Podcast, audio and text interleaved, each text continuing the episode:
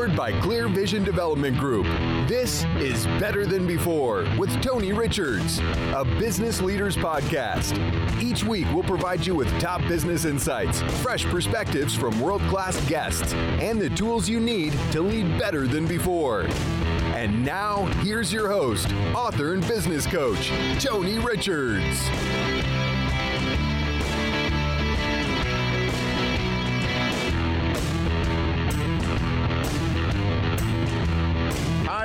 Everyone. Tony Richards here, your executive coach and business coach. And I want to welcome you to today's program. And today's program is brought to you by University Subaru. University Subaru, homegrown and proud of it. I'll be right back on Better Than Before on the C Suite Radio Network. There's nothing quite like the love of a good dog. At University Subaru, it seems to us they're all good. See special pet friendly features in the new 2021 Subaru Outback and Forester. It's never been easier to hit the open road with your best friend and to keep them safe with Subaru all wheel drive. Subaru is dog tested and dog approved. Love, it's what makes a Subaru a Subaru and a dog a dog. University Subaru, Columbia, homegrown and proud of it. Are you working twice as hard but enjoying fewer rewards? Maybe you're highly accomplished, but you just can't seem to break through and make the next big move. Or you run a business that has begun to grow stagnant. It doesn't have to stay that way. Even the best leaders have felt as if their careers were spiraling out of control, but that's when they had to lead and lead big. Tony Richards' new book, The Big Idea 52 Ways to Be a Better Leader Now, will help launch you forward in leadership. Learn how to take charge and lead yourself, lead others, and lead your company. Purchase online today at Amazon, Barnes & Noble, and our website, clearvisiondevelopment.com.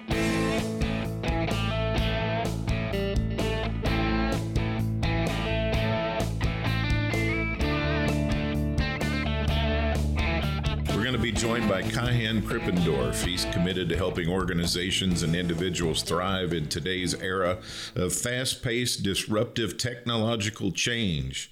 He's known for his ability to turn difficult concepts into easy to understand ideas that drive meaningful outcomes and actions. He's an internationally recognized thought leader, battle tested consultant, and sought after keynote speaker on the topics of strategy, growth, and transformation. He started his career as a strategy consultant with McKinsey before founding the growth strategy and innovation consulting firm Outthinker. You've been studying growth strategy for a long time now. And what would you say is the most important thing for a head of a company who's involved in strategy or a business owner to keep in mind when setting their growth strategy? Yeah, I think that strategy should be looked at as a conversation. And I know that sounds a little theoretical, but strategies, words, it's debates, it's sometimes written down on a paper. And in a way, strategy doesn't matter because it's just language. But what you choose through your language, if you say, okay, guys, we're going to be headed for this much growth over the next three years, and we're going to get it by doing these three things, that starts changing actions, behaviors, choices, resource allocation, and thereby starts changing things. So I really think that we sort of do a disservice when we often talk about strategy at looking at the things that are done, but not at the language. So I think as a business owner, you really want to be thinking about when you're having strategic conversations, whether that's in the boardroom, maybe it's in the hallway, maybe it's like the 10 minutes before you pick up a phone call with your team to call an important client. How are you managing that conversation? Are you giving people chances to voice opinions, to share ideas, to make choices? Are you do you create the space to have the conversation? A long, long answer, but I think it's really important to think about the strategic conversations. Yeah, it's more about thinking, right? The whole strategic process. I don't want to say this is necessarily true for everyone, but I'm willing to at nine out of 10 entrepreneurs, business owners, they do their thinking not in their heads, sitting quietly at a desk, looking at a chessboard. They do it in dialogue. They mm-hmm. do it mm-hmm. with others, right? You're debating. Yes. Maybe it's a mentor. Maybe you belong to an entrepreneurial group and you have a forum, but you do your thinking collaboratively in conversation.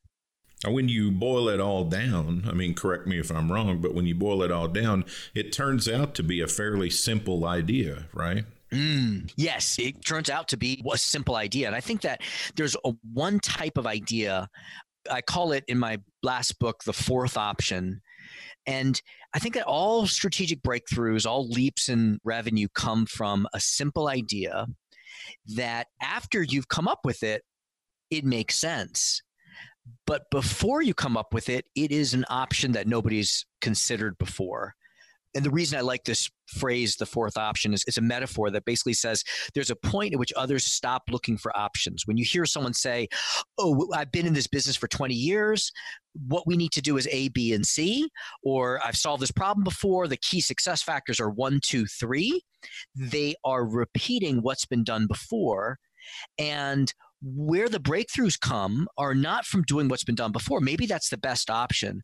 But when we stop looking for the fourth option, the option behind the options, then that creates an opportunity for the real disruptive thinker to introduce the fourth option. Michael Dell selling computers directly to consumers or or Sam Walton building stores in rural areas. All these great businesses you can trace down to a few fourth options that were one simple idea. And I don't know how many times I've done a two day retreat around strategy, and we spend the whole first day talking. And immediately, the morning of the second day, somebody comes in and says, You know, I was thinking. Mm-hmm. And they come out with one of those fourth options or ideas. Yeah, it's a great point because you don't know when they're going to come. They're not going to come always from the boardrooms. They're going to come from the hallways, from the showers.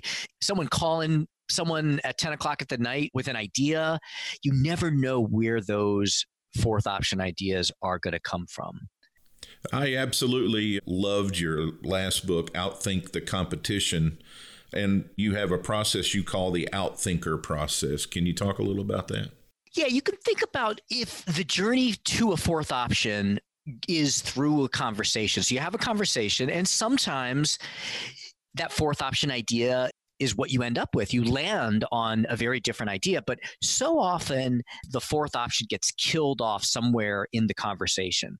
And so what I did is I, I broke down conversations, studied lots of different strategic conversations, and looked for the patterns of conversation that lead to the fourth option.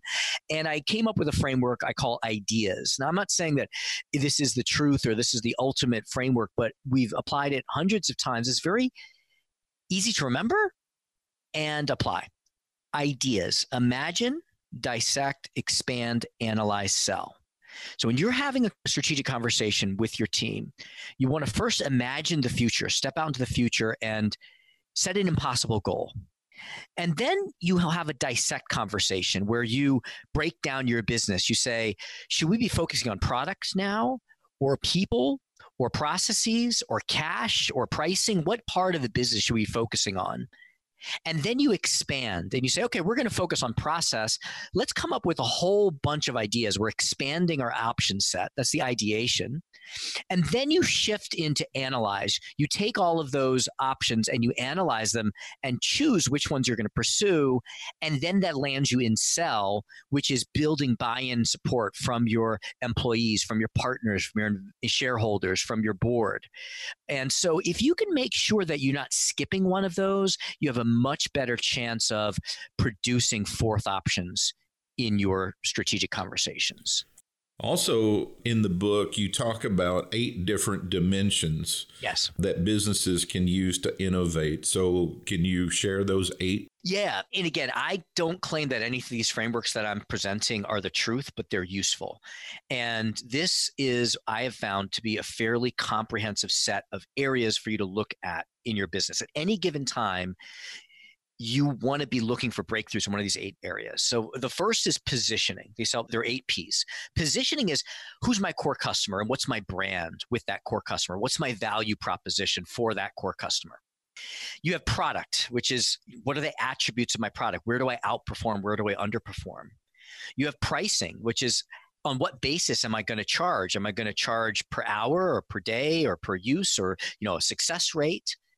Placement is how do I distribute what are the channels by which I get my value proposition or product to my core customer?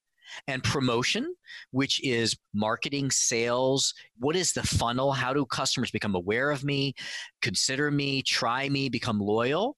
Processes are your internal operations. Thinking about you know your financial processes your kpi processes all of those what could we do to achieve our goals? Physical experience is your customer's physical experience, that customer journey. What do they see, smell, hear, taste, touch? And often you can do something really exciting in physical experience that really differentiates you, even if none of the other P's are differentiated. And then the last one, I put it last because not because it's the least important, because I think increasingly it is the most important, which is people. Thinking about my people, my organization. How do I organize people? What's my incentive structure? What are my cultural values? And who and how do I hire?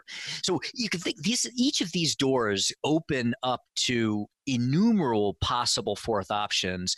And the lesson here for me really is we often focus on the same ones over and over again. Like our business is not growing, and we keep going back to promotion, promotion, try to hire more salespeople, eh, optimize our sales process, improve our marketing. But maybe it's one of the other P's. You know, maybe the reason that we haven't found the winning move under promotion is because our real problem is in people, our culture, or in the physical experience, or under our positioning, or selling to the wrong core customer. So th- those are the eight P's. We have Carolina Caro here to teach us about core centered leadership. She specializes in mindfulness based practices rooted in neuroscience, which we talk a lot about here on this program. She enhances awareness so that leaders can uncover their blind spots and consciously develop behaviors that cultivate their leadership potential. She partners with organizations to empower leaders to master their minds so that their minds don't master them.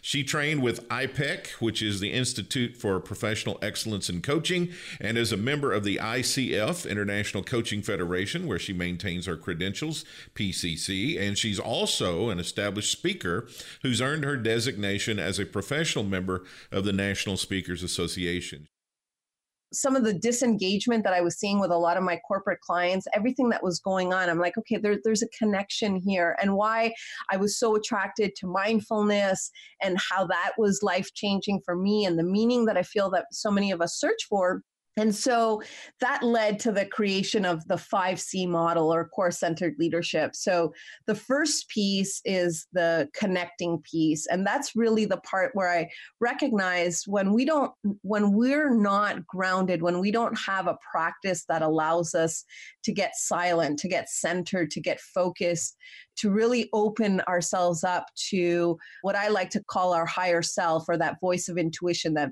all knowing voice, then that's where we get swayed into sort of following everyone else's idea of what success is or you know the path that we might follow. And and i think that's why you know i see so much not only disengagement but the anxiety that people feel the disconnection that we feel. There were all these patterns that led me to observe that this was really the first step to what I think being able to then be a good leader. If we can't connect to ourselves and to that deeper part of ourselves, then I don't think that we can be available for others. So that was the first do you find that people do they tend to resist wanting to start with themselves first? Yes, absolutely. I think there's been a lot of resistance. I mean, even when I first started, mindfulness was a concept that good luck trying to sell that to corporations, you know, and I think we've come a long way in terms of understanding that eh, we talk about disengagement and the fact that it's costing the US billions of dollars and all of these things, all the Gallup studies and what have you, but we're not really looking at the underlying cause. And so I feel that we've come a long way and now we're starting to look at these things. And that's where now there's a bit of a shift and an opening for people to say, okay, so, you know, when you're a better leader by looking at yourself introspectively, then you're going to be better at how you show up at your job. You know, my clients are tired of hearing me say, how you do anything is how you do everything. Oh, so and, true. Yeah. And so we need, and I, when I say we, I'm saying also corporations, companies need to invest in their employees in that way for them to also be able to get the most out of their employees. And when I say get the most out, I'm saying being able for their employees to show up with their strengths, their gifts, their engagement to work every day. I have created a model called the galaxy of you, where you're in the center of your galaxy. And my first book was around that framework. And I've just, I've learned and I've experienced in my coaching life so many people resist starting with themselves. They want to put this person first, or they want to put that person first, or whatever. And I constantly say, no, we have to put you first. And the reason is because you can continue to say you have to put all these other people in your life first while you're slowly but surely deteriorating, right? Absolutely. Absolutely. And we're trained to look at life that way in the sense of everything comes externally, right? How we're usually motivated and how our perception of what success is, our ideas about ourselves, everything is so external that going internal, going within is such a foreign concept and not one that we've been trained to do. So the second C is clarity. Tell me a little about that one. Yeah, so that is born out of being able to be grounded and centered and focused. So when we are able to do that, then I think our why, if you will, and that's the part that I talk about the clarity is understanding our purpose. And I think we're all here to connect with that part of ourselves, but then how we express it is different for all of us. And a lot of the clues are in some of the talents that we might display. And so the things that some of us resonate with, and we're all different in what attracts us. So some of us are artists and business people and whatever the case might be. So I think that clarity comes out of being able to listen and being able to be connected. So that's why it follows the connection piece. And for me, that was where I finally was able to disconnect from, okay, this path that was laid out for me, this idea of going and becoming a doctor and studying medicine and all of that when I was really able to tune in with myself, that's not at all what I feel that I came here to do. And a lot of times, ideas are ingrained in us that come from those who want us to have safety and security, and, you know, our parents, our teachers, what have you. So when we can listen to that inner voice, we have clarity about our why. You know, another thing that I think is a little bit defective, and parents are just trying to do the best they can, right? Absolutely. But with a, they don't realize, and I don't care what stage you're in or what age you are as a parent, you're still trying to prepare your children for the world you currently know, not the world they're going to live in. That's a great point. Right. Great. So your process is doing a great service to people because they're discovering the world that they're supposed to live in now and their part to play in it, right? Absolutely. That's a great point. And, you know, I never looked at it that way. But as you're saying that, I think about my parents and instilling that need for the career, the education that they did not have. Right. And their circumstances were not the circumstance because of their sacrifice and effort, were not the circumstances that I lived through. And I had so many more opportunities and choices, and really the privilege of asking myself, these existential questions that they did not because it was just work, work, work for them. So the third step in core centered leadership is probably my favorite creating a clear vision. Right. So, after obviously having that clarity of why we're here, I think that's when we can then develop being very intentional. So that's what I mean about having the vision. And I think that comes from, again, sort of it's inspiration that comes to us about how to act. So it's putting that into play so that we can take forward movement on our action. And I talk about intentionality because I think it's such an important word because Otherwise, we're really living by what I call default, which is sort of all these preconceived ideas that have been ingrained in us from a very young age that are sort of our wiring, if you will, and the programming. And we live out that programming. And that's what I see with so many of my clients. I saw that in myself, that I was just living out sort of by default what I've learned. And when we can start being very intentional and asking ourselves, questions and being able to put a very clear plan in place that comes from this inspiration, then I think we're limitless in terms of our possibilities. So then you go to clearing behavioral patterns that corrode potential. Yeah, so this is probably one of the most important steps in being able to have that success piece that comes from creating the vision. And this is where I start to see what's keeping people in the way of being able to achieve what it is that they want. And this is probably why most of my clients come to me. So a lot of them might be able to do some of the other steps where they're getting clear on what they want. They've put an action plan or a strategic plan or what have you. And then we start finding out that there's underlying blocks that keep us from having what we want. And so there's different ways of looking at those blocks. There's different ways of clearing those blocks, but that's what then allows people to actually have what they've created in the previous step. And then the final step is community centric contributions to build collective well being and promote equity. This is key. And this is one that, for me, I start asking myself these questions of, how do I want to be of service? You know, when I left my career, I think that was the one question. What do I want to leave behind? And I think on an actual physiological level, we're programmed to help others. I mean, we get joy out of, or we're connected. And when we do things that are greater than us and for that greater purpose, I think that that just brings that inner joy. And community doesn't have to be global, it could be something very local, it could be your family, your friends. So, what community means can be defined very differently for each of us. But when we're doing something that's outside of ourselves and for others, I think that's where the true joy is. Stand by. I will have more for you next on our show Better Than Before on the C Suite Radio Network. There's nothing quite like the love of a good dog. At University Subaru, it seems to us they're all good. See special pet friendly features in the new 2021 Subaru Outback and Forester. It's never been easier to hit the open road with your best friend and to keep them safe with Subaru all wheel drive. Subaru is dog tested and dog approved. Love, it's what makes a Subaru a Subaru and a dog a dog. University Subaru, Columbia, homegrown and proud of it. Receive weekly coaching tips from Tony Richards delivered straight to your inbox. Whether you're a CEO or an entrepreneur, Tony can help you reach your goals and give you a competitive edge within your industry. Tony's Monday morning coaching memo covers topics ranging from leadership development to teamwork to company culture and more. Text the word leadership to 38470 to sign up for Tony's Monday morning coaching memo or sign up online at clearvisiondevelopment.com.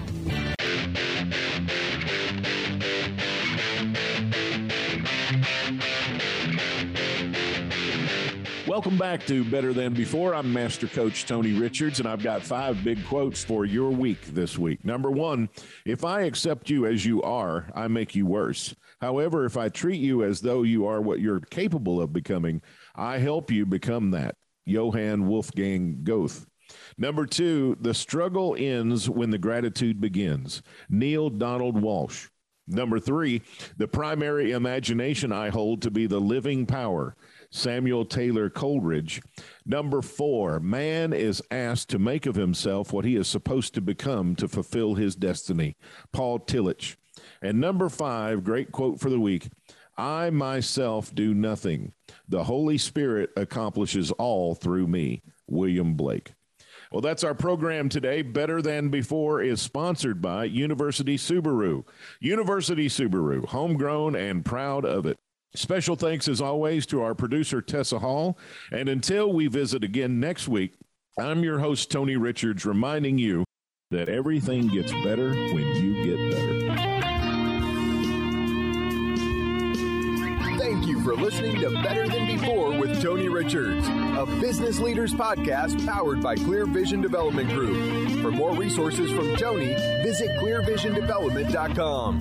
Join us next time for another episode of Better Than Before with Tony Richards.